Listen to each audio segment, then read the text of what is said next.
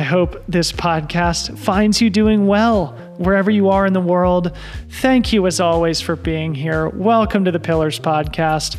I am your host, Dylan Bowman, and today we're going deep on one of the great trail running institutions of our lifetime or at least of the last decade. That, of course, is the great iRunFar.com. My guest is the one and only Mr. Bryon Powell, the founder and editor in chief of iRunFar. And after an entire career of me being the guest of both pre and post race interviews hosted by Bryon. He was gracious enough to let me turn the tables on him and share a little bit about the iRunFar journey as they emerge into a very exciting new chapter as a business and as a key voice in the worldwide trail running community. You may remember that back in January, iRunFar announced that they had been acquired by the All Gear Group, part of the Lola digital media family, a move that has big implications for the future of iRunFar and by extension for the future of our little sport. I was really intrigued by the news at the time. I reached out to Bryon and Megan to see if I could host a conversation to explore what this new chapter meant for them personally and for iRunFar in general. And Bryon promised, as the gentleman that he is, to come on just as soon as it made sense and just as soon as he could share more. So here we are, six months later, to do just that. Of course, we focus the discussion on the present and future of iRunFar, but we also talk a lot about the humble beginnings of the site as Bryon's personal blog. We talk about the leap of faith that Bryon took to leave his corporate law gig to pursue this passion project full time. We talk about his advice for other toiling entrepreneurs, much like myself, trying to make a side hustle into their life's work. And we talk about a lot more. I really enjoyed this one. I hope you guys will too. Before we get to it, I just want to reinforce that this show is an extension of the Pyllars mobile app, where we endeavor to provide as much inspiration and information to trail and ultra runners of all levels and wherever they are in the world as you pursue your journeys in this incredible sport.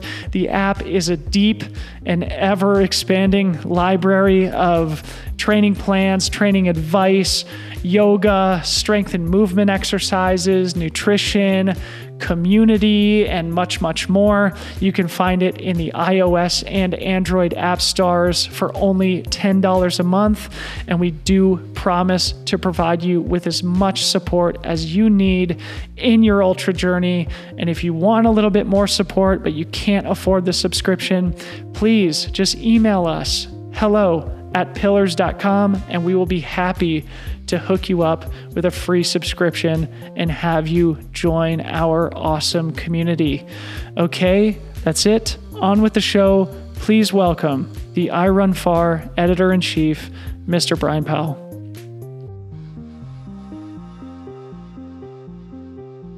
Bryon Powell, welcome to the program. How's it going, buddy? It's great. Thanks for having me, Dylan. Are you broadcasting from Silverton, Colorado? Indeed, I'd say I could see the Hardrock, but uh, this time of year it moves, so I'd have to go around the corner to see it. Everything is uh, in walking distance and nearly in eyesight from your office there, probably. So it is, and that's it's wonderful. Uh, having lived in cities in the middle of the country and all sorts of different places, being in a small town where I can walk to the post office or the grocery store or anywhere within seven minutes is pretty nice. Pretty darn nice, man. Yeah, you guys ha- have it made there uh, in what is a very important and significant place in our little world. And Bryon Powell, you and I have known each other for a decade, probably at this point, and you've probably interviewed me a hundred times over the course of my career. And seemingly, yeah, I've had. Uh, your wife and business partner, Megan Hicks, on the program once before to talk about her Nolan's 14 FKT. But this is the first time that I'm having the chance to interview you. And I have to say that I'm honored that you would give me the opportunity. And uh, of course, I want to spend the the bulk of our conversation talking about sort of the, the present and future of iRunFar. You all announced in January that uh, you had been acquired by the All Gear Group within the Lola Digital Media empire, and uh, you know you're launching into a really exciting new chapter but uh, i'd love to as i always do start with the the humble beginnings of the guests on the program. And uh, you know i of course know the story i'm old enough and i've been in the sport long enough to remember when iRunFar was basically just your personal blog so maybe for the listeners who are newer to the sport talk a little bit about the early days of iRunFar. Where like even I'm curious about like the domain name. Like go back go back that far and and talk about what it was at the beginning and um, sort of yeah like uh, paint the picture of of those those early days. I mean to go back to the domain name, I have to go back to when Gmail was invite only. And one of my uh, roommates at the time was uh, worked in politics and like for political campaigns on a national level and whatnot. So he kind of knew the people in in Google and whatnot. And it was when you were was invite only, you could actually get a six uh, character email address. And I happened to go with Run Far. Uh, I was like, oh, that's memorable and like, you know, easy. And I, I say Run Far, and people can type my email address. yeah. Um, and then eventually, I was, I guess I was studying for the bar exam in 2000 summer 2005 in Park City. Oh, was 2006. Sorry. And I was sitting in Park City studying for the bar exam, like figuring out whatever I could to not study for it, and ended up deciding that hey, I'm going to register a domain and um, eventually maybe have like a an information source for ultra running. More thinking you know, sort of race listings, maybe not just a pure race calendar, mm-hmm. but more be more information about races. I played around with a little coding on the on the side. Um, and anyway, runfar.com was taken. Yeah. So I'm like, well, what do I do? What I was gonna that's so simple and easy, but all right, well, this is like the this was pre iPhone. Like this is iPod days. Like, yeah, I guess like iMac. I'm like, what about I run far? kind of like lowercase i, just it was partly that. And like, well, that also is like an affirmational type phrase. It wasn't about me, like Bryon right. Powell runs far, but sure. Yeah. I run far. Like it's what we whatever that distance is to you, to to Megan, to most yeah. of your listeners, like if that's 5K, five miles, 50 miles, you can identify and say, I run far. Yeah. Um, so kind of rolled with that. I think it was only after that that I started a personal running blog. Uh, yeah. Uh, this was a thing back in the the mid to late knots. Like right. there were tens of thousands of them. It wasn't just Anton and you, but like right. Me as a Joe Schmo runner would just get on Blogspot and you know, post about my training or a question I had about shoes or well, whatever. Dude, I mean, what a fun time and fun part of the history of the sport when everybody was just interacting with each other on their blogspot accounts. It's so funny now with the advent of social media and Instagram and the you know the ease of just sharing information and interacting with people to look back at that's how we shared information with one another and that's how I learned everything that I know about the sport and mm-hmm. how sadly a lot of it's getting lost. Right. I've, I've, thought longingly numerous times of how much I wish I could preserve uh, Scott Jurek's old blog or Krissy Moehl's or I don't know if your original one's probably gone by now. Like yeah. all of them have just kind of disappeared into the ether. And that was a way that we tracked the history of the sport at that time. Yeah. Uh,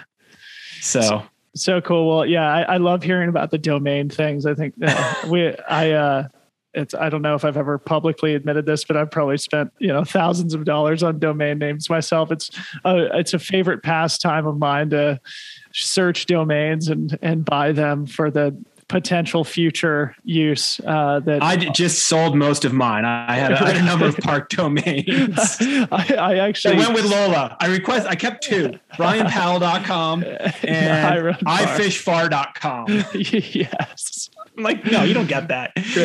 I actually talked to a domain broker today about listing some of mine. So anyway, we can move off that. But yeah, I mean, to talk a little bit more about the history, you were practicing law at the time that you started totally. iRunFar, and you know, it's funny to like you know register that domain and think about maybe turning into a race listing website and then ultimately after a decade of toiling, it becomes sort of the most important resource within our little subculture and our little sport. And I'm curious, just like for people who are listening again who don't know as much, sort of at what point did it become kind of clear to you that this was going to be your path? Because I'm assuming it required you to leave a very steady, secure life as a, uh, you know, as a practicing lawyer. Yeah. So talk about just like taking that leap of faith and uh, what that decision looked like at the time. I mean, there's one sort of one uh, intermediate step that I have to fill in there, and that's from going from the personal running blog to something in the direction of iRunFar today. I was at uh, Wasatch 100 2007 and at an aid station waiting around for whoever I was going to be pacing. Um, talked to uh, a writer who was doing a freelance story for uh, for Runner's World, and eventually it was going to be a, uh, or eventually it turned out she was going to write this, um, and it was a how to run your first ultra, and somehow we connected, and she got in touch after the race and was like, I want to interview you. So I prepared a bunch of notes for this, and in preparing for the bunch of notes, I do the interview and then like, why don't I just type up these notes that I have, like how to choose your first ultra and how to train for your first ultra and just put that out there. And that was literally like the first step to transforming it from just what what am I running, what shoes am I running in, that kind of stuff, to trying to be an information source. Yeah. And that was a big leap in October of 2007. Um, between there and when I quit my job in May 2009, uh, I just step by step, not necessarily intentionally, but kept going deeper. Um, first, it was somebody at La Sportiva saying, "Oh, we'll send you, you know, just let us know what shoes you want to test out, and we'll send them to you." And then it was going to the Summer Outdoor Retailer Show in August of 2008, when I was still a full time attorney. I took time off from work to to go see what was at the show and write about it and learn. Um, but as that time is going on, I, I met Megan in August 2008 and throughout this time, I'm two years into being an attorney, and it's stressful. Um, I didn't get a lot of personal satisfaction about it. I was a regulatory attorney, not in courtrooms. I never wanted to do that. Yeah. But I'd write a memo, would go to the partner, the partner would send it to the client. I'd never hear about what ha- you know what what turned out from that week of work and stress. Yeah. And so like there was just not a lot of satisfaction there and had a little bit of traction at iRunFar. But when I decided to take a big old leap, I had like $100 a month coaching client. It's, I didn't put ads on the site for another year plus. Like wow. I just, I made an intentional decision. I'm not putting ads on iRunFar, whether that was Google AdSense or selling ads until it was something. I, I didn't want to have 100 sure. or 200 page views or readers a month, a week, yeah. or I mean, not a week, a day and, and monetize it. It just, I was making iRunFar what it was and I was going to do coaching I just took a giant leap, said, Hey, Megan, can I come move in with you outside of Yosemite in California? Coming, we were flying back from the Marathon des Sables in Morocco. And that was kind of the week break I needed. Headspace. I talked with Michael Wardian, who was a good friend at the time, a lot over there and talked to Megan, talked to others. And no flying way. back, decided, let's just, I'm going to, I'm going to give this a go. I kind of had two rules as I decided to quit. And one was if at the end of one year it was absolutely clear this was not going to be not going to work out, step away. And if at the end of two years I couldn't see a path towards sustainability, uh, I guess kind of on the financial side, whatever route that was to get there, yeah. that's fine. But if it wasn't going to work out, I got to move on. Um, and I had a whole list of um, I was doing freelance writing for like Trail Runner or, yeah. or outside in various publications. So you're just kind of piecing it together at first. Adding more coaching on. I, you know, had a list of do I lead guided tour runs in Yosemite? Do I put on camps? Do I put on races? Like all the things you can think about. Dude, this is so inspiring to me. That and like, I didn't know what that was going to be. Like there was, yeah. I had a little bit of coaching income, and that was it. And I mean, yes, I was an attorney, but I was an attorney less than three years out of law school. Yeah, who had just bought a house in Arlington, Virginia. Like I think after I paid back my mortgage, I think I had like five grand in my wallet. Like, yeah. And I spent the entire summer of 2009 living out of my Prius, driving around the the mountain west of North America, going to races and events and meeting people. And that's how Relentless Forward Progress came out of a random dinner at the outdoor retailer show that summer. Like, which just, is of course your your book relentless forward progress. Dude i'm so inspired by this story. I figured that like you had the vision more clearly mapped out when uh you took the leap of faith. It was just it was it was a the, gigantic leap the of leap faith. of faith that created the sense of urgency to then create the vision i love that so yeah totally any any uh you know like words of advice for people who may find themselves in a similar position with a steady job that offers a lot of security but that doesn't necessarily provide that deep sort of personal satisfaction that you talked about with law.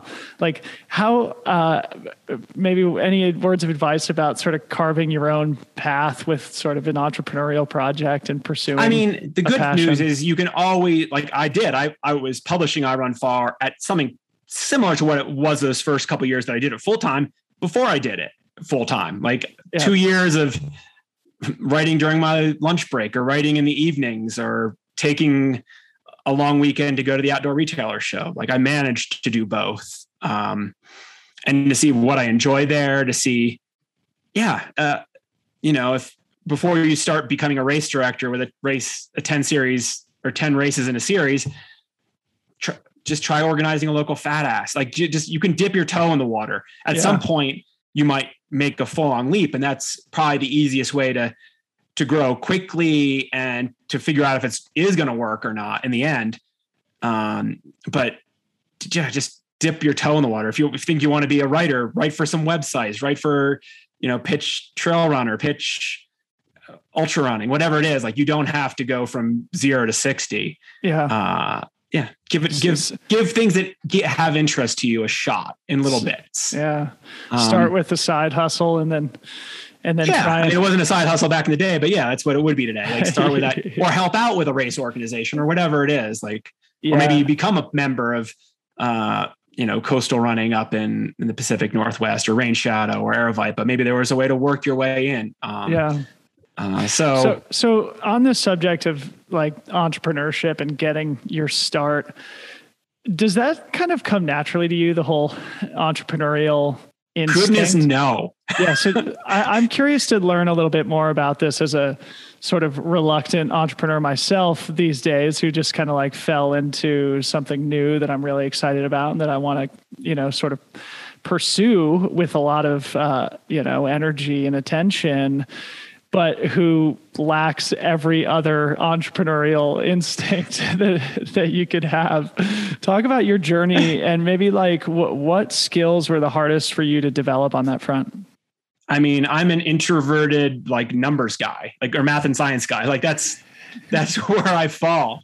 Um, so the fact that basically all of my or a ton of my work is um, not just with interviews and stuff, but it is outward facing, is um, interacting with other people, is doing some degree of management. Like all of that is still outside my comfort zone. Mm. Like uh, interviewing was shockingly stressful uh, for a number of years. Like I w- would never have pushed myself in that direction, but I think Garett Graubins was at Trail Runner magazine at the time when I was going to be at Leadville, and he's like, "Hey, can you interview?" You know, Anton and, and somebody else. And maybe it was Duncan Callahan. I forget who it would have been, but like, oh you know, can you do a video interview with these guys? And if you can, like, well, we can give you, I don't know, hundred bucks or whatever it was. Like, it was just a chance to, hey, I got, somebody else had an idea. Yeah. You can borrow a video camera. I didn't own one. Um, but you know, just, just jump in there. And that was super nerve wracking. And I'm, it's become way more comfortable. Uh, some interviews are still a challenge. Don't get me wrong. Yeah. But that's, uh, that, that's usually for other reasons rather than like actual stress. Um, but yeah, just becoming comfortable with that was a long journey. Um, Man, you know, that's that's really interesting too. Just because as a I long time iRunFar reader myself, those are the articles that I click on the most, you know, that I definitely enjoy the most are the ones that include sort of an embedded YouTube video pre-race interviews. And it's hilarious to hear that those are maybe the things that provided the most stress to you as you built this. Yeah, it was de- definitely a huge factor of that. And I'm also really risk averse. Um, mm. just as a personality trait, like I'm a low discounter. Like I value future things as much as as the the current.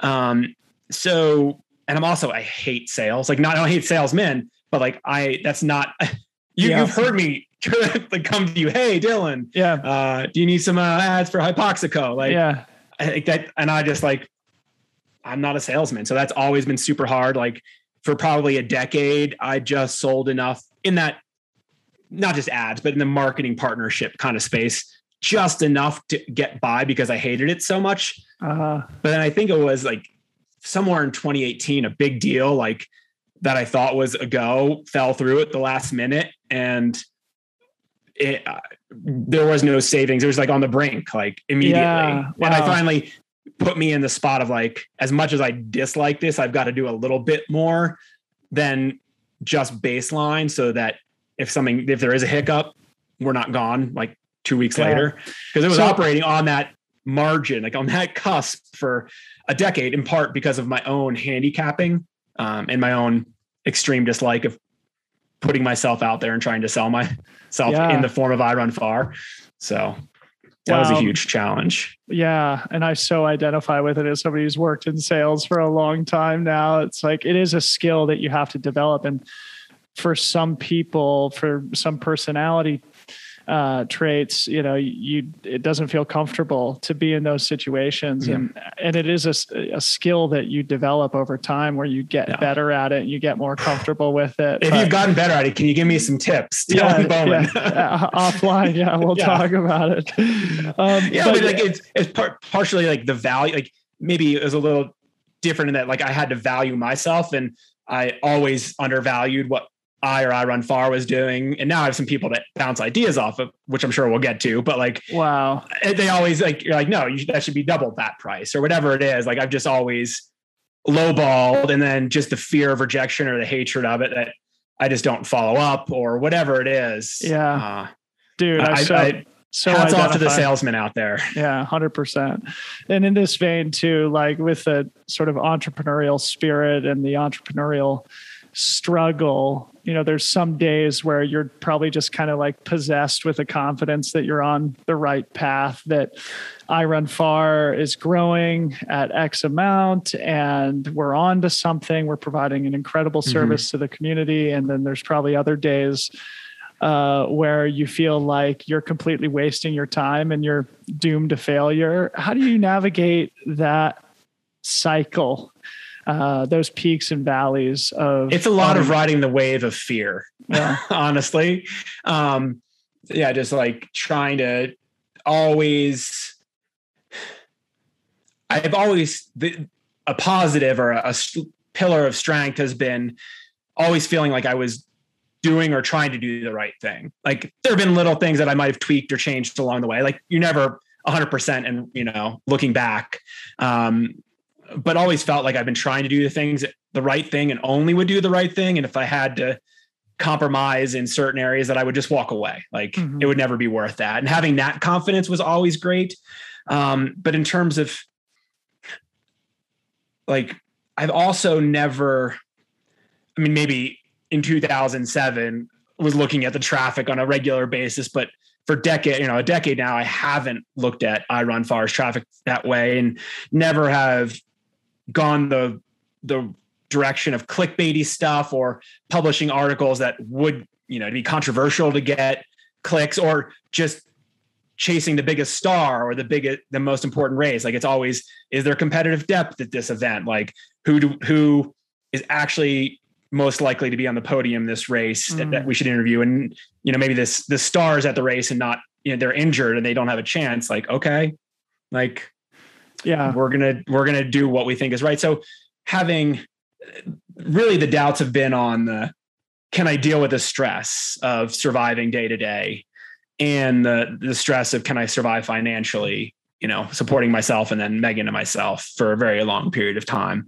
Never really worried that, oh, there was less viewership at this year's Le Templier or, or yeah, this other, you know, this other race where it Run Rabbit Run and maybe it gets less attention. Like never even sure. give that two looks. Good. Yeah. I mean, that's a good lesson too. Yeah. Instead of like focusing on the metrics and the potential, maybe like the superficial signals of success to be mm-hmm. focused mm-hmm. more on the, the quality and the depth and doing what's right. It's beautiful. And it's, yeah. it's that's the hard path to to go down these days. And yeah, I'm sure, especially when that deal falls through in 2018 and you're staring, uh, you're staring potential failure in the face. I bet uh, it's tempting to then go the opposite direction. But you guys yeah. have done such an amazing job, and it's been so cool to be a longtime reader and to just see the journey that you've been through. And yeah, with sort of the stuff that I'm working on now too, to just kind of get inspiration from you guys and to know that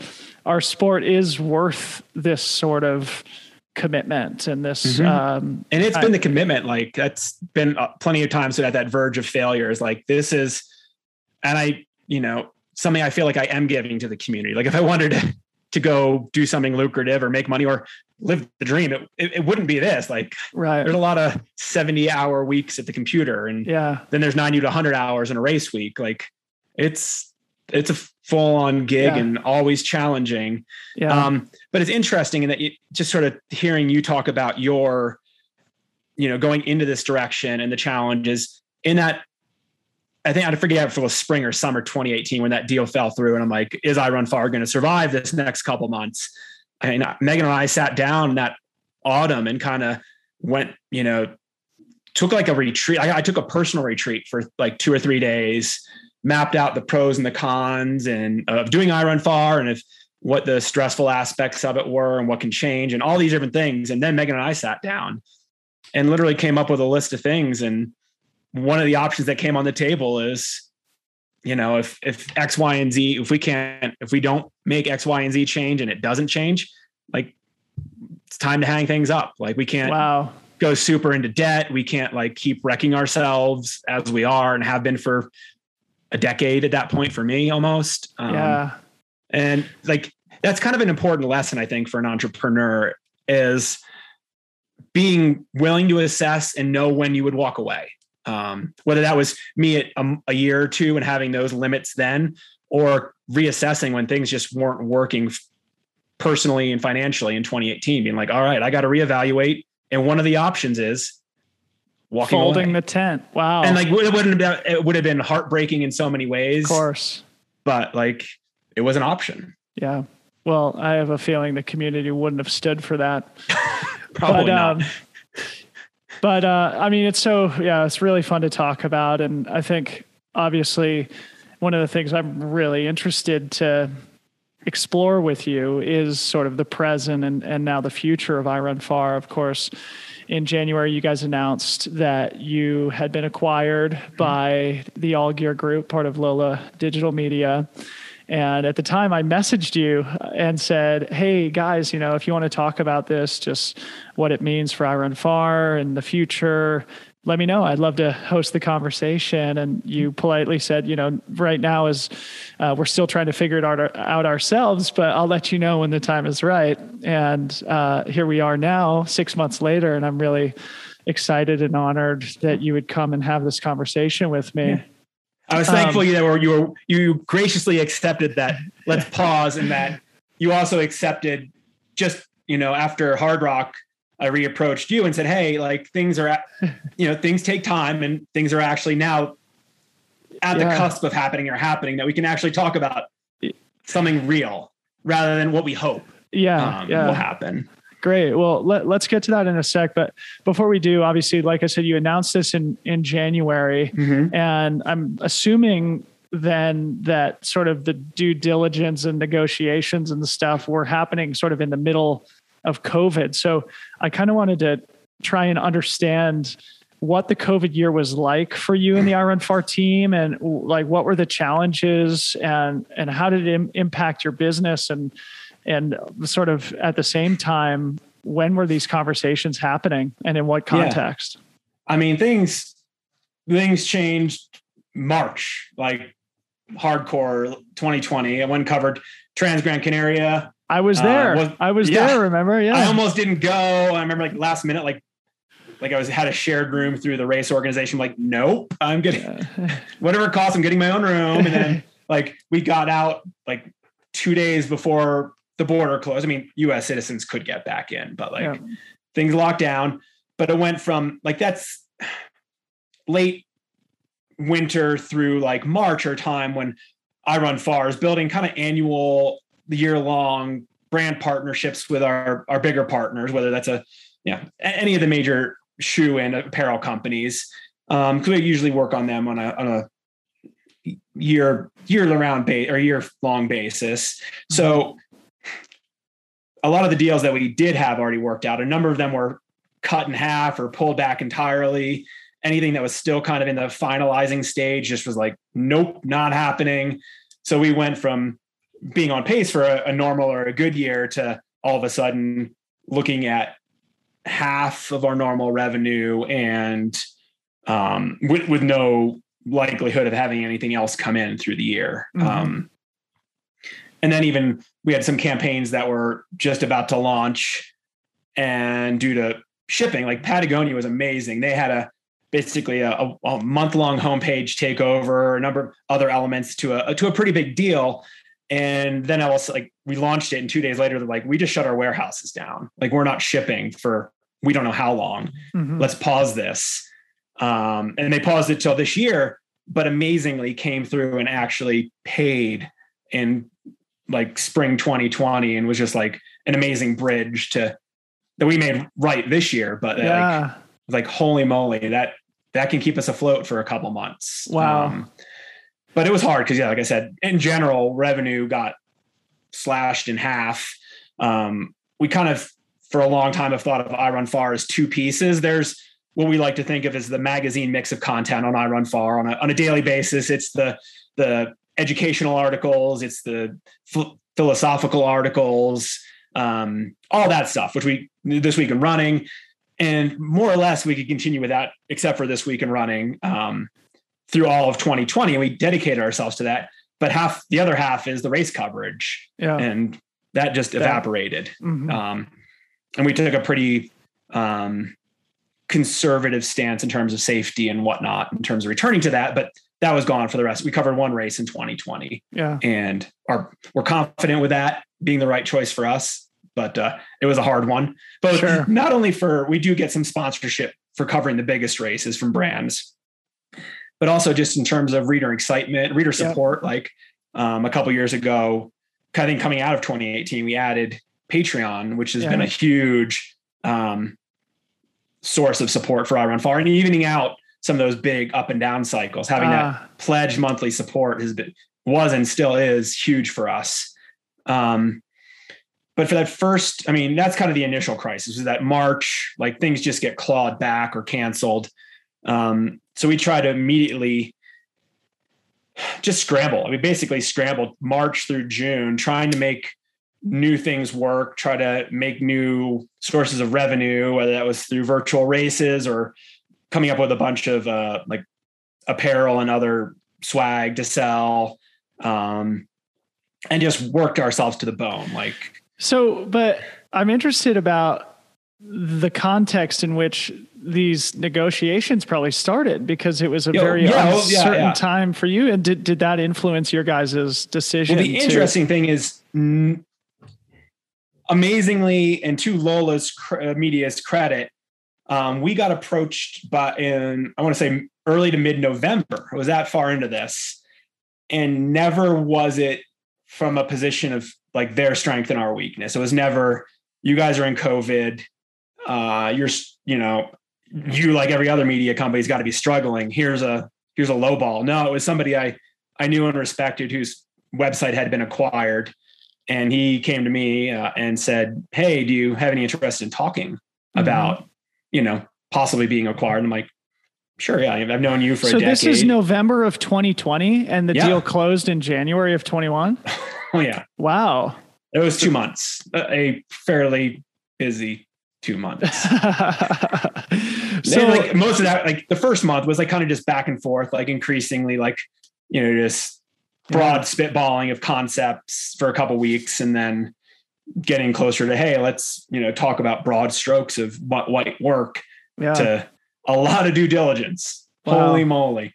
Yeah. I remember like that, that taken up a lot of time. I'm sure. So, what is Lola Digital Media, and what's the All Gear Group? And maybe talk so a little Lola, bit about. I mean, them. I think it's a. I want to say about 70 employees right now. They own about 15 websites. I'd say they're based in the Twin Cities, um, but it's more or less completely virtual. Uh, that's probably where the the core of sort of the, the corporate team is. Um, and GearJunkie is uh, .com is one of the sites in the group and, and the biggest site. And they were founded out of the Twin Cities as well. So a bunch right. of GearJunkie employees up there. Um, and within Lola, Lola, or there's all there's two silos in Lola. There's one that's lifestyle, anything from soap operas to pet gear to K-pop uh, is in that silo, and then there's a the All Gear group, which is GearJunkie, um, ExplorersWeb, which focuses on high alpine mountaineering and expedition type stuff. There's bike rumors. Um, so kind of some out there's GearHungry, which is kind of a, a generalist gear site, but sort of a, a general outdoor silo of which mm-hmm. iRunFar as a part. Um, yeah. So, so it's kind of yeah. So what what value do you think they saw in the sport and in in iRunFar? And similarly, what value did you guys see in them? Was there a period where you felt each other out to see if it was a cultural fit? Were you scrutinizing the people within the organization to make sure you? Yeah, I mean, I think so. I, mean, I, I think, I mean, the, my contact there was Stephen Regenold. He is the gear junkie who eventually became the founder of GearJunkie.com. He did syndicated columns before that uh, mm. for newspapers. But I've known him for for a really long time, and just having his candid take on things um, really helped. Um, yeah, just just kept chatting with them a little bit about culture, about how we could grow iRunFar. I mean, a problem for Megan and I has always been like we basically ended up capping ourselves at, at two employees, somewhat intentionally. Like we, we didn't want to do growth just for growth's sake, and that's we thought with how much we were doing, we really couldn't manage employees on the writing editorial side. Although we have a a team of writers, don't get me wrong, yeah. but to have kind of staff, we just didn't feel we were in a position to. But kind of almost as importantly, if you're a two employee company and you hire one, you've just increase your staffing 50%, but you've also increased maybe not your cost 50%, but your salary 50%. And it's just a big integral leap rather than, you know, going and covering one more race or hiring a writer to write one more column a month. Mm-hmm. So that's a huge leap for a very small publication. Whereas if Lola wants to add somebody, that's 1% of their employee base or 1.3%, whatever it is. Like it's sure super small. Uh, I mean, seeing an organization like that, there's economies of scale, and we they, all those have more of those. I, am looking forward to them building out, but ha- transferring sales stuff, transferring ad operations, transferring web development, transferring invoicing, transferring just a lot of the behind the scenes stuff. I mean, to some of the social media, some of that's done by somebody on their staff now. Yeah. But that's all stuff that Megan uh, a lot of that's operations type stuff as I've done for the entirety of iRunFar. And mm-hmm. there was a hope in my mind of being able to over time offload that and spend at least some more time. Uh, I mean, for me, if I could fill in like an extra day a week, it would be looking at iRunFar big picture, making editor in chief type decisions in terms of new directions to go, where to expand, um, how to make things better um, yeah. which I've just not had the bandwidth for right. for most of the past decade. It's right. So I want to talk. Thing. Yeah, I want I want to talk more about that, like sort of what are the benefits of joining Lola. But before we do, I, I'd love to sort of hear a little bit more about the two months that it took to sort of come to this conclusion that this was the right way to go for you guys because yeah. it's been a 10 plus year journey for you toiling away on this passion project that turned into this media juggernaut within at least within our little subculture was it a hard decision for you was there a temptation to stay independent or was did this feel like a no-brainer path I mean, forward? And, and a lot, and to be honest, in a lot of ways, it felt like a no-brainer. Like I don't know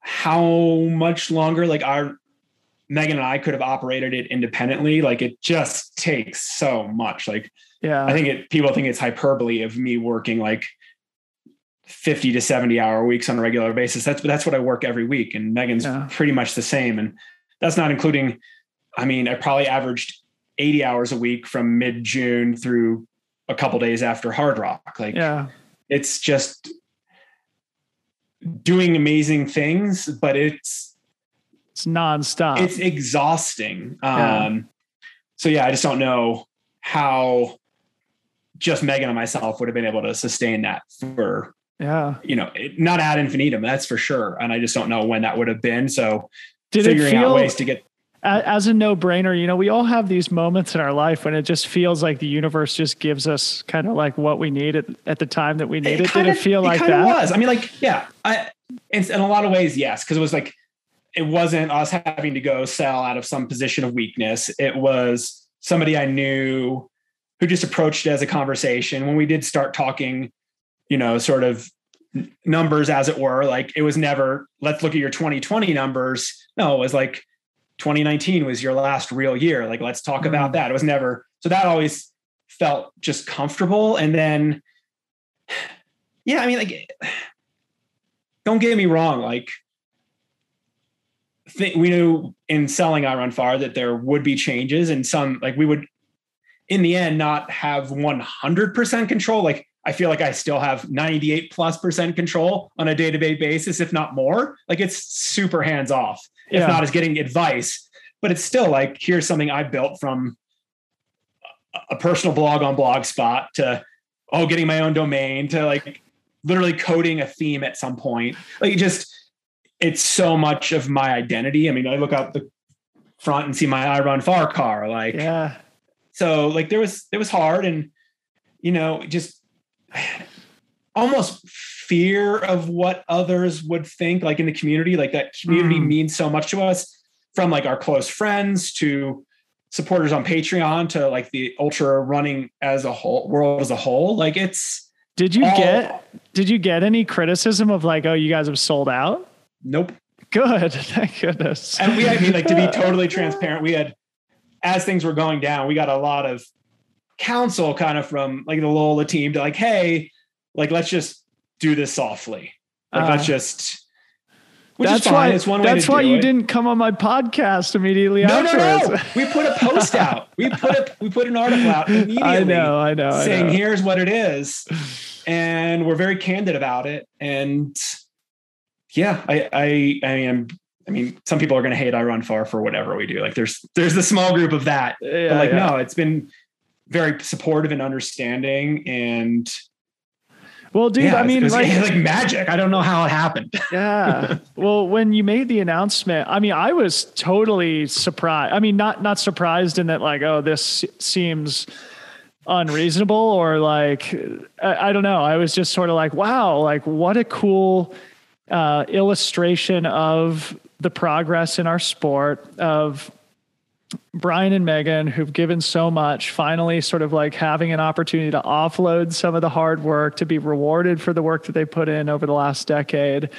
And you did uh, put up a post sort of announcing this acquisition, announcing announcing this change, and in that post you sort of said, "Here's sort of why this makes sense for us, and here are the benefits that we anticipate mm-hmm. coming about as a part of this partnership with Lola." And, and part of that is adding new staff, and you just recently announced uh, the or introduced the new editor, Alex Potter. You did a fun mm-hmm. little interview introducing her in Silverton around Hardrock.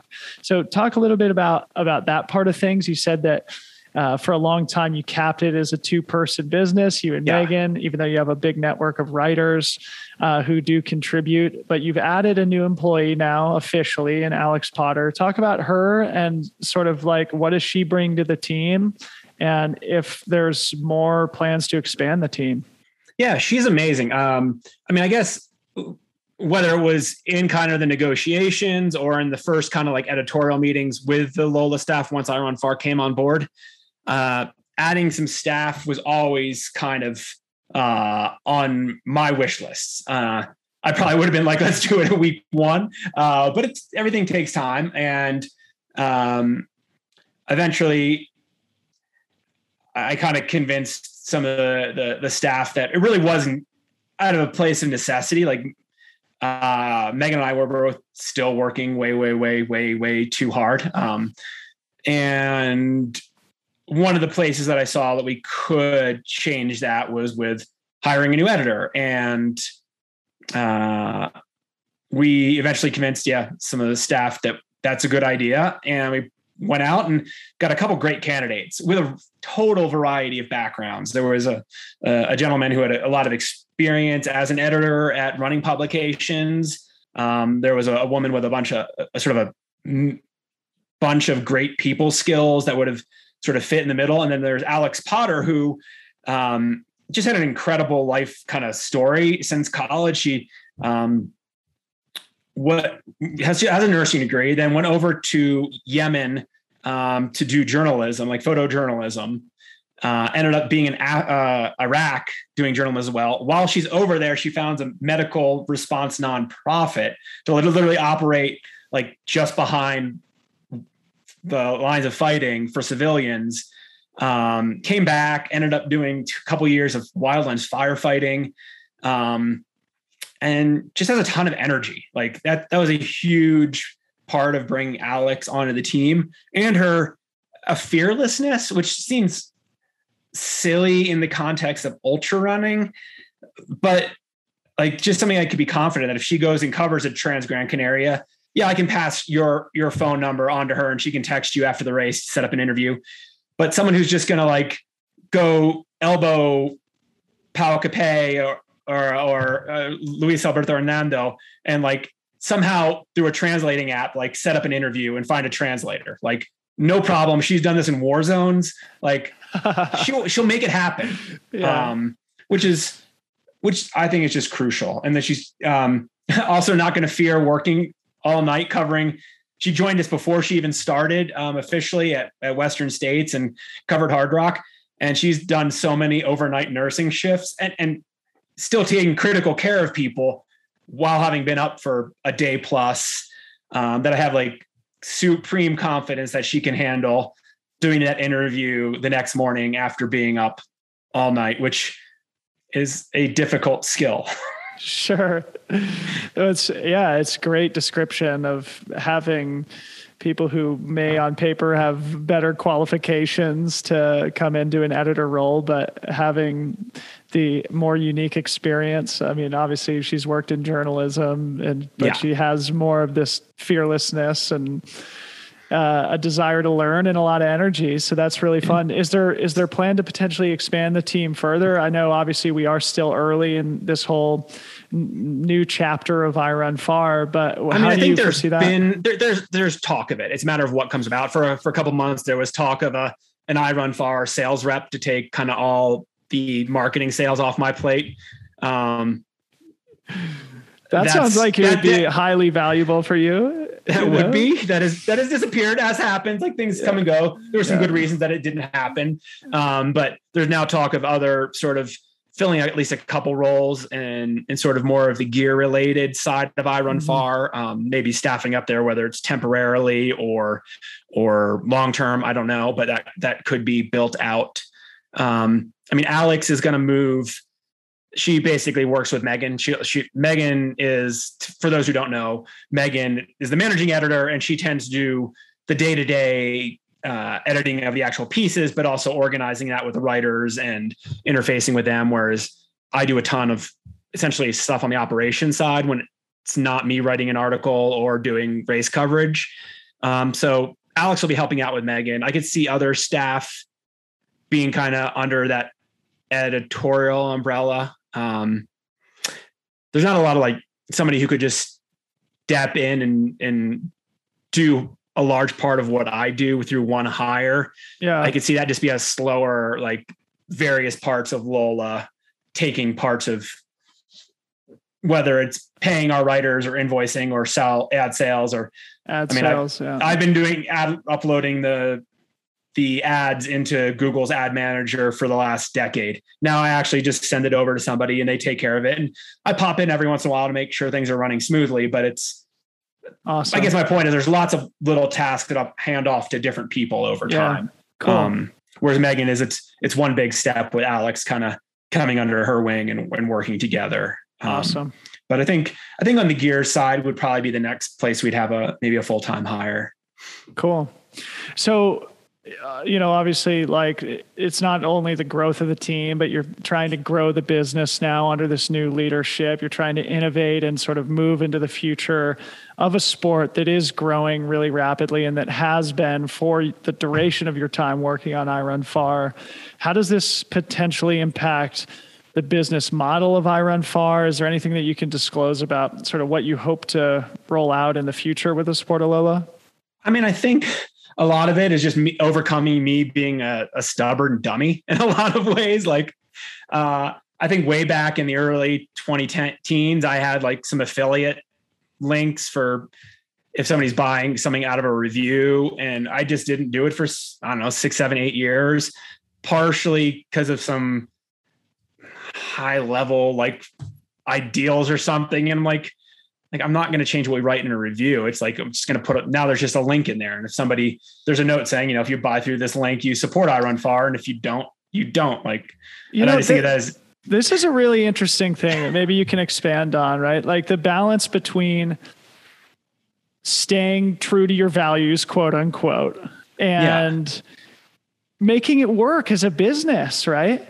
And Yeah. uh, you know, so basically what you're referring to now is like if you click on a link and buy something as part of a review that's published on iRunFar, you get some sort of small commission based Yeah. on that. So it's an easy way for people who are listening to the show right now to support iRunFar, to support the mission, to support the sport in general. But talk, if you can, expand on that a little bit more about that maybe tension of keeping keeping your your values or not appearing as a quote unquote sellout, but also like I mean, it wasn't even like the sell. It's just like, could there be anybody perceiving any change and any bias on anything? Right. And like my rule, like I just always aired like 100% in in the direction of like eliminating any perception of anything. And it's just Uh. silly because like that's just not going to change what iRunFar does. Like if you Yeah. ever watched who we interview at races, it is never anything to do with who's sponsoring our coverage of that race. Like we uh, flat out like we've had brands ask and I like politely to say, no, just because you're supporting our coverage of X race doesn't mean that's who we're going to interview. We're going to interview who like we have complete editorial control and discretion.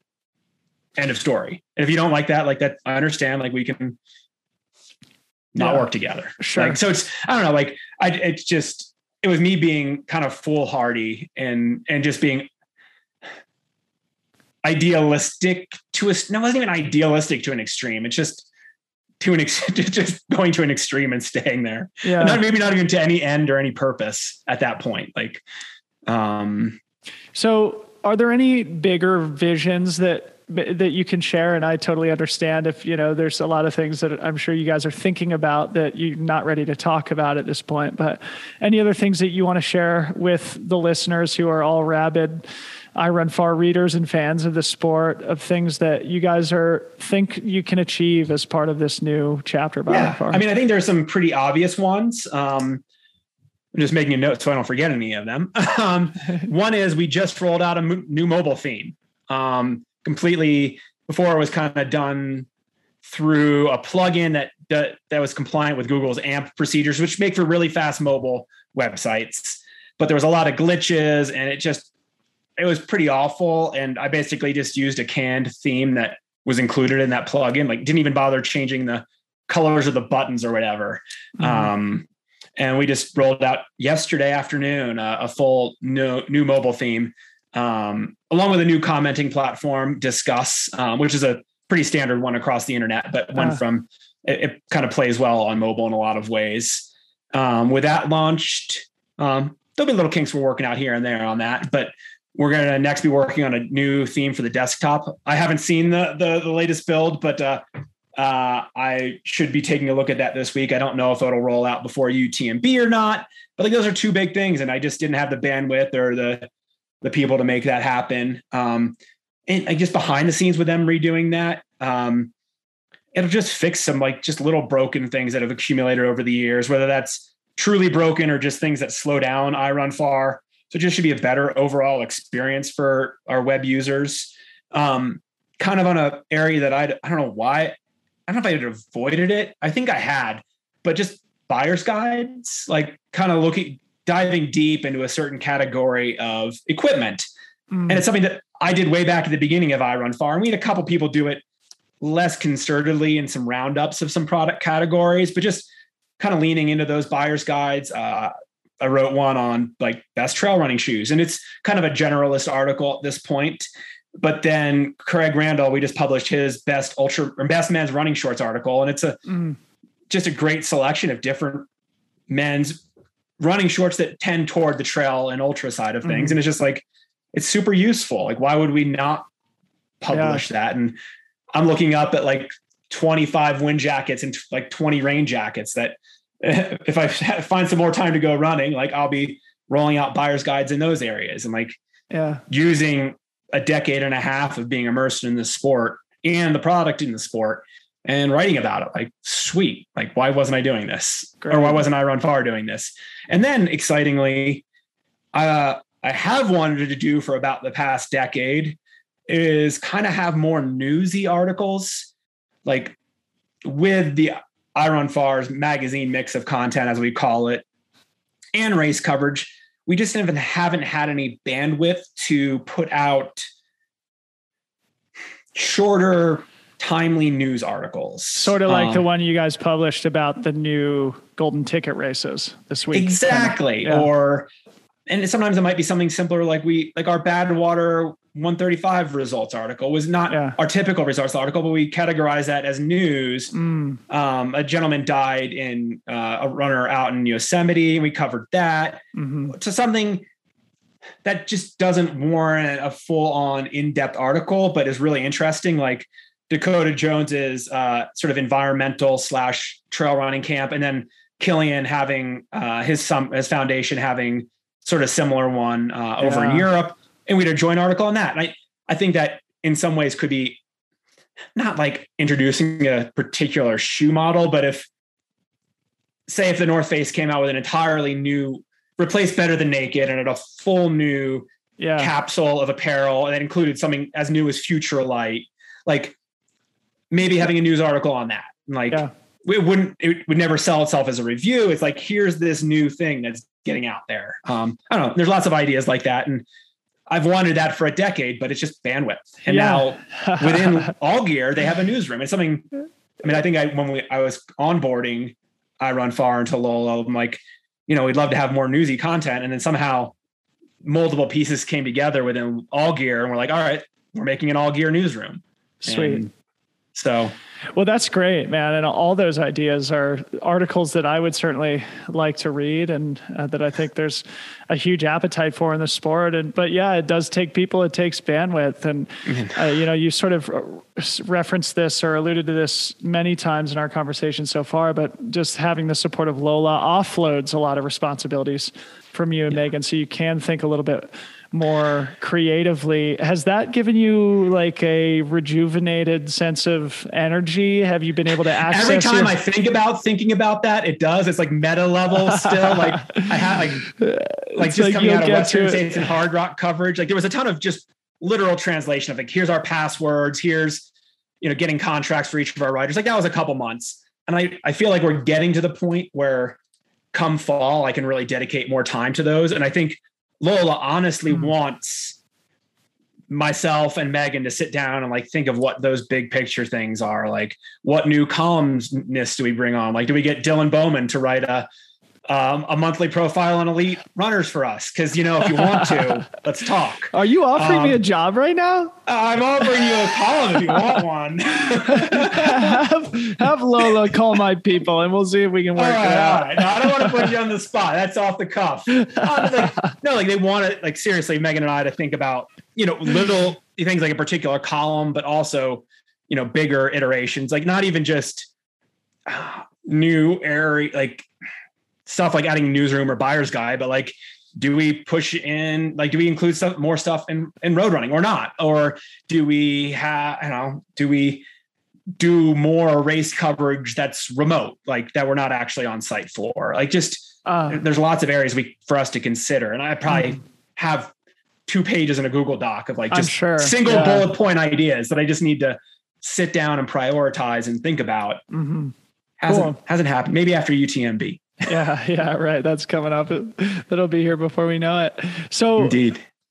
a few more, few more questions for you. One of the For things sure. I'm really curious about is just kind of like the feeling of when this actually became a reality, like when the deal closed. What did it feel like? Did it feel like you had reached a finish line of a decade long journey, or was it more like a critical aid station along? You know, I think it's a a- critical aid station. I mean, like the easiest analogy is, you know, just like it would be a card game. It's taking some chips off the table. yeah, because like every year is if you're a super small business like you're gambling do you stay in business and we were on that scale you're always riding that line to some degree and it Mhm. almost happened in 2018 19 it could have happened in 2020 if we hadn't joined lola and 2021 had been more like 2020 like iRunFar wouldn't be here today i mean we would have made a last talk to our you know supporters out there and see what we could could have figured out but like a it's a gamble every year and it could all go away in some like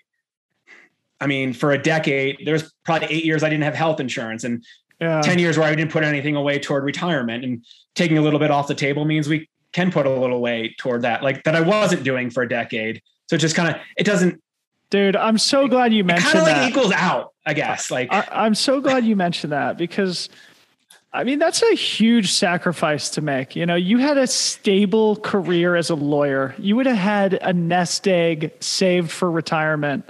The fact that you toiled away on iRunFar for 10 years without giving yourself health insurance or saving for your own future, and then to finally get to a point where there's a bigger company who recognizes that hard work, that recognizes the value that you provide to your readers, and says, "Hey, let's reward you for all those sacrifices and all those risks." It must like- feel really nice. It must yeah, feel I mean, good. that's a good way to think about it. I basically got paid back for a decade of benefits I didn't receive. and yeah, and also yeah, just some security and some Yeah. so Yeah. yeah, some reward. like I said, like, like it takes that. Not only does it like you know sort of equalize things out a little bit in that regard, but it just reduces that risk going forward. Like Megan and I are still employees and still you know still awesomely have more or less the same exact roles we did when we were doing iRunFar independently and like we there's just not a whole lot of top down directives. It's a lot of Yeah. like going to people for counsel or idea bouncing ideas off people and in the best way. Like and that that's probably part of the reason why this felt like a no-brainer to you rather yeah, than and that's actually another like I really needed to to focus on that point is I mean for a decade plus like first me and then Megan and myself like we're operating in a vacuum like in making every decision by ourselves for the most part like I don't know I, I never worked at a magazine or a newspaper or another website like whether it's on the technical side or on the editorial side or whatever it is every time it's making it up as you go along in a Mm. vacuum and now I can go to the editor in chief at Switchback Travel or Bikerumor or ExplorersWeb or GearJunkie, and there have been there's some people that have been uh, another of other editors at those publications, um, and just talk to them, like give them my ideas, get their ideas, like oh I've got this this challenge, like what did you do when you had that challenge? Mhm. As well as technical specialists in various areas too. So like it's just Yeah. that that was the idea of working to crystallize it. The idea of working with other people collaboratively in that same kind of position and in a similar space, like was really attractive yeah after a decade in a in a in a silo. yeah a little moral support a little Yeah.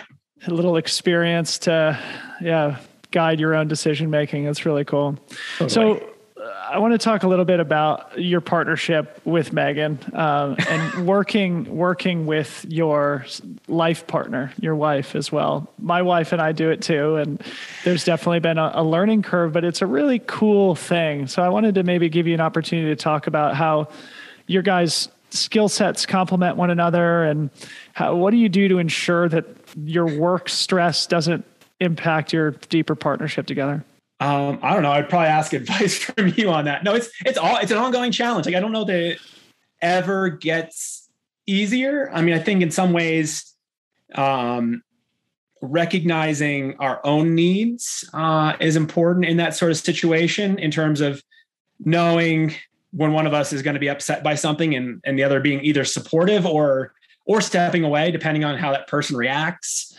um, sometimes just being able to take some of that flack and just know that that's not how the other person feels about you as a life partner but it's just blowing off some steam or or is being critical about a particular nuance of a website whatever when they're just having a bad day at work like mm-hmm. so it's mm-hmm. just a, a lot of letting that go i've tried to get better about it's easy to only share what goes wrong or what the challenges are or the stressful points but i'll literally go like hey megan like this article did really well i don't not not that i don't even look at that so i'm just trying to think of like an example but like some some concrete thing we got like we got a, a number of small like one-time donation or number of one-time donations during Western States and Hardrock coverage. Yep. And it took me a little while to reply to all of those. And I did personally, like anybody who got one of those, that's me on a keyboard. Yeah. Um, but a couple of them that had personal notes or I wrote them and then they sent a personal note back. I forward those or BCC Megan a lot of times, just like yeah. here's somebody saying something nice about iRunFar, like sharing the little wins, sharing the little pieces of moral support is like is nice. I like, love that. It, it's so good. It's like so don't good. just just like you, it's easy to you you're only maybe working to solve or working against the stressful points, but like mm-hmm. make sure you flash those little bits of of happy. I love that. I love that. Yeah, making sure you do celebrate the wins and not only. And it's good. It's good for yourself too. Like I've forever kept a little like Google uh tag. I don't know if it's, it's not a folder, but uh I guess it's a tag. Yeah. Um, that's like iRunFar good. And like yeah. like when uh, I not that I, I don't know the last time I looked at it, but like it's way easier to see the the piece of criticism on social media uh, or a ah. comment or whatever. And you just got to remember, like if I need you, I can just go back and look at that folder with, you know, a hundred and or a thousand good things, and just yeah. know that like don't let that one negative voice bring you down. Because that's been one of my own personal challenges through iRunFar is is letting a, a troll get to me. Totally. Yeah. Dude, uh, so I also want to talk about just, we've already uh, sort of alluded to this, but you know, it's been a sacrifice, right? And you guys provide a, a service to a community, eh, but it comes at your expense sometimes, your and Megan's expense sometimes for example, you didn't run Hardrock this year. You were in Hardrock. And the conditions were so good. You were and the so lucky. You have any idea? so good. But I think this is important for listeners to to really appreciate is, you know, you've and Megan has too for much of the last decade sort of put your own enjoyment of the sport, your own competitive goals on the back burner to provide a service to the community. And I'm actually reading a book right now that my Red Bull manager gave me just a, few days ago. Uh, and as I go through my own sort of personal renaissance right now, and it stresses sort of the importance of of sort of leading a life of service instead of asking how you can get ahead in your career, how you can make more money, you know, how you can get to the next level. It's more about how can you have an impact and how can you lead a life of service and that hopefully that gives you enough to survive but also a much deeper satisfaction about who you are. And so i wanted to first recognize you guys for doing that for the community for such a long time. Thank you. And but also maybe give you a little chance to complain about it too if you want to about well i can you, think of a couple of sacrifices. I mean yeah. uh, i mean there's a it, it was multifactorial but when megan and i both got into Hardrock for this year we knew only one of us could run of it, run it. Like we we'd try we've done it twice before where we've run it and and had race coverage, but we knew that just was a bad that was not the right move anymore. Um, and originally it was going to be me running it and uh, a lot of life getting in the way, but but for I run someone needing to do iRunFar, I would have gone out and struggled my way around the course at, at the very least.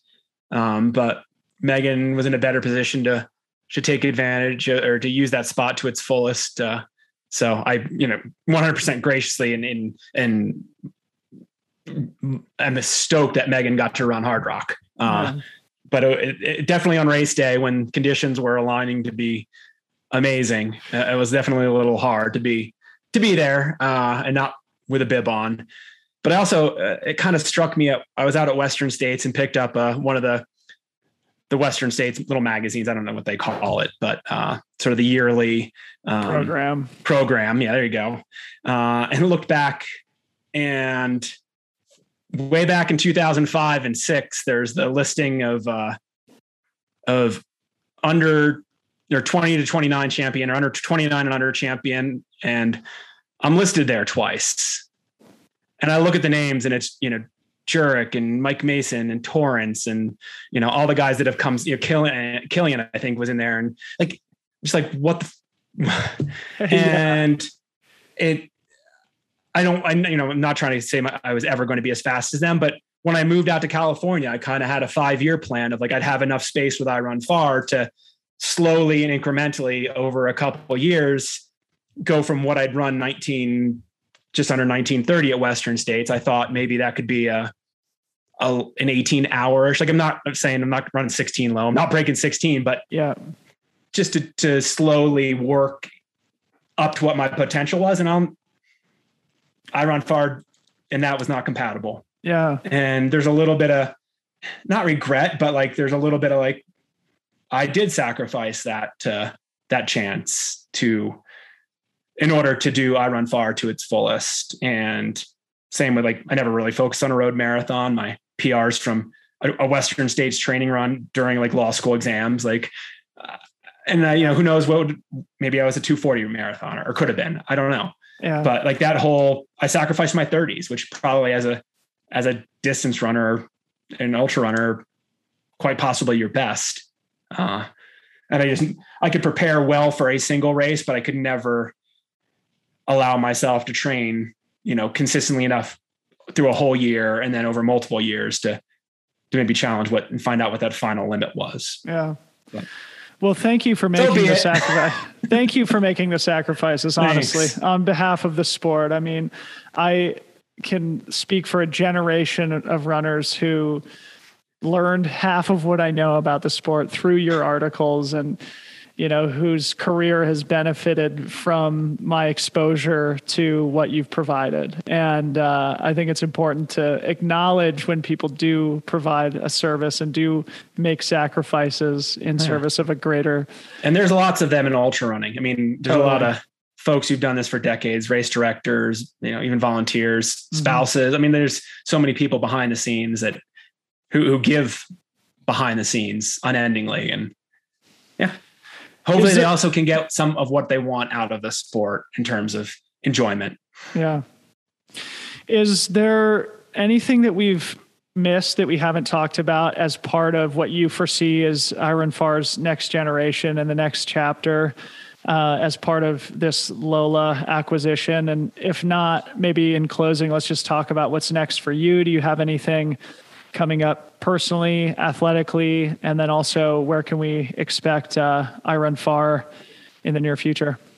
Yeah, I mean, I, I don't think there's anything. I mean, outside of those things I I laid out, nothing that's concrete enough to to say. Again, I I hope to at some point uh, in the fall sit down and maybe have a retreat or spend some time and just go through and think of what those next ideas and avenues are for iRunFar. And like I said, I've compiled a list over the years, and now I just need to find the time to to do it.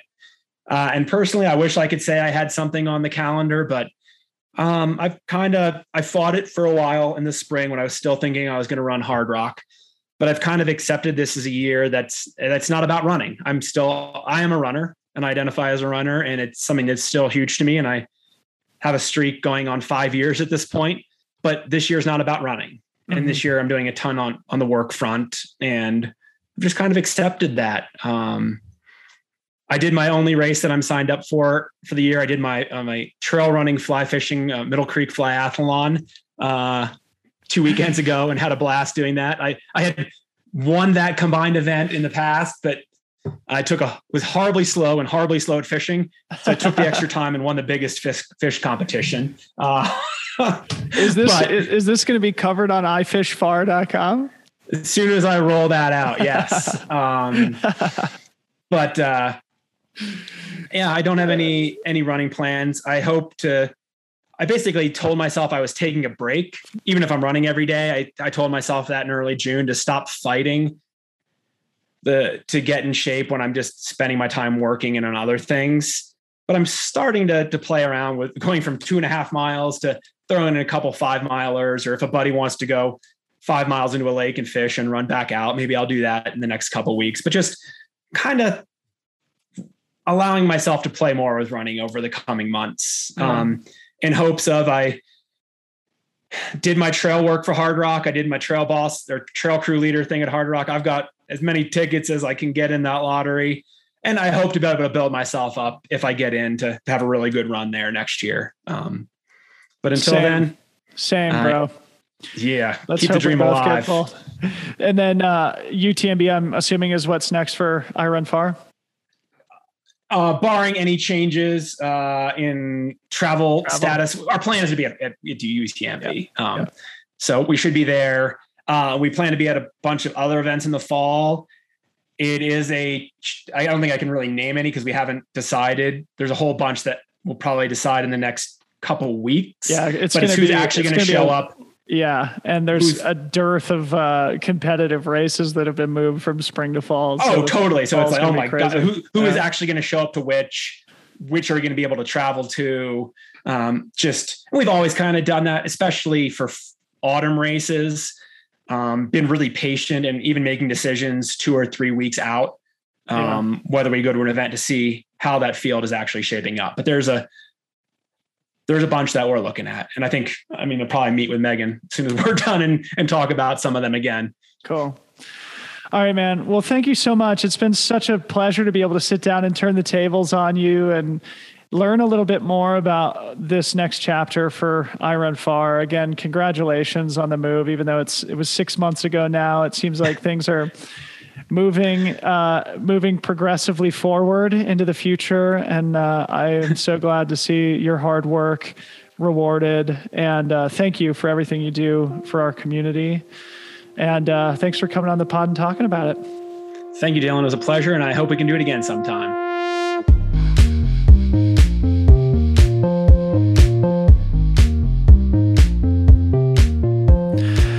Okay, what'd you guys think? Thank you so much for listening. As always, I so appreciate your attention in this time of endless content. It means so much that you'd be here and that you'd listen to the end. All those who are still here for the outro, I really hope you found value in this conversation and are inspired by Bryon's story. Thank you to Bryon himself. I'm so grateful he would give me the time to ask these probing questions about his life's work and allow me to share the vision of the future of iRunFar.com, the site that means so much to all of us. In the show notes, you'll find a link to the video introduction that they did with their new editor, Alex Potter, who we talked about in the interview. And I also linked to iRunFar's Patreon page that you can go contribute to if you feel compelled to support their mission. As always, if you enjoy the show, I'd really appreciate it if you'd go leave us a review in Apple Apple Podcast so we can continue to reach new listeners and feel good about ourselves. I haven't asked you guys to do this in a long time, and honestly, I'd really appreciate it. It only takes a minute, and it really does help grow the show, and it really does help us understand what kind of content you like, what kind of stuff is having an impact, and it helps me to sort of make decisions about the direction of the show as well. So please go leave us a rating and a review in Apple Podcasts. I have a lot of very exciting new things to announce very soon, but that is it for today. Thank you guys so much for being here. I love you so deeply. We'll talk to you soon. Bye bye.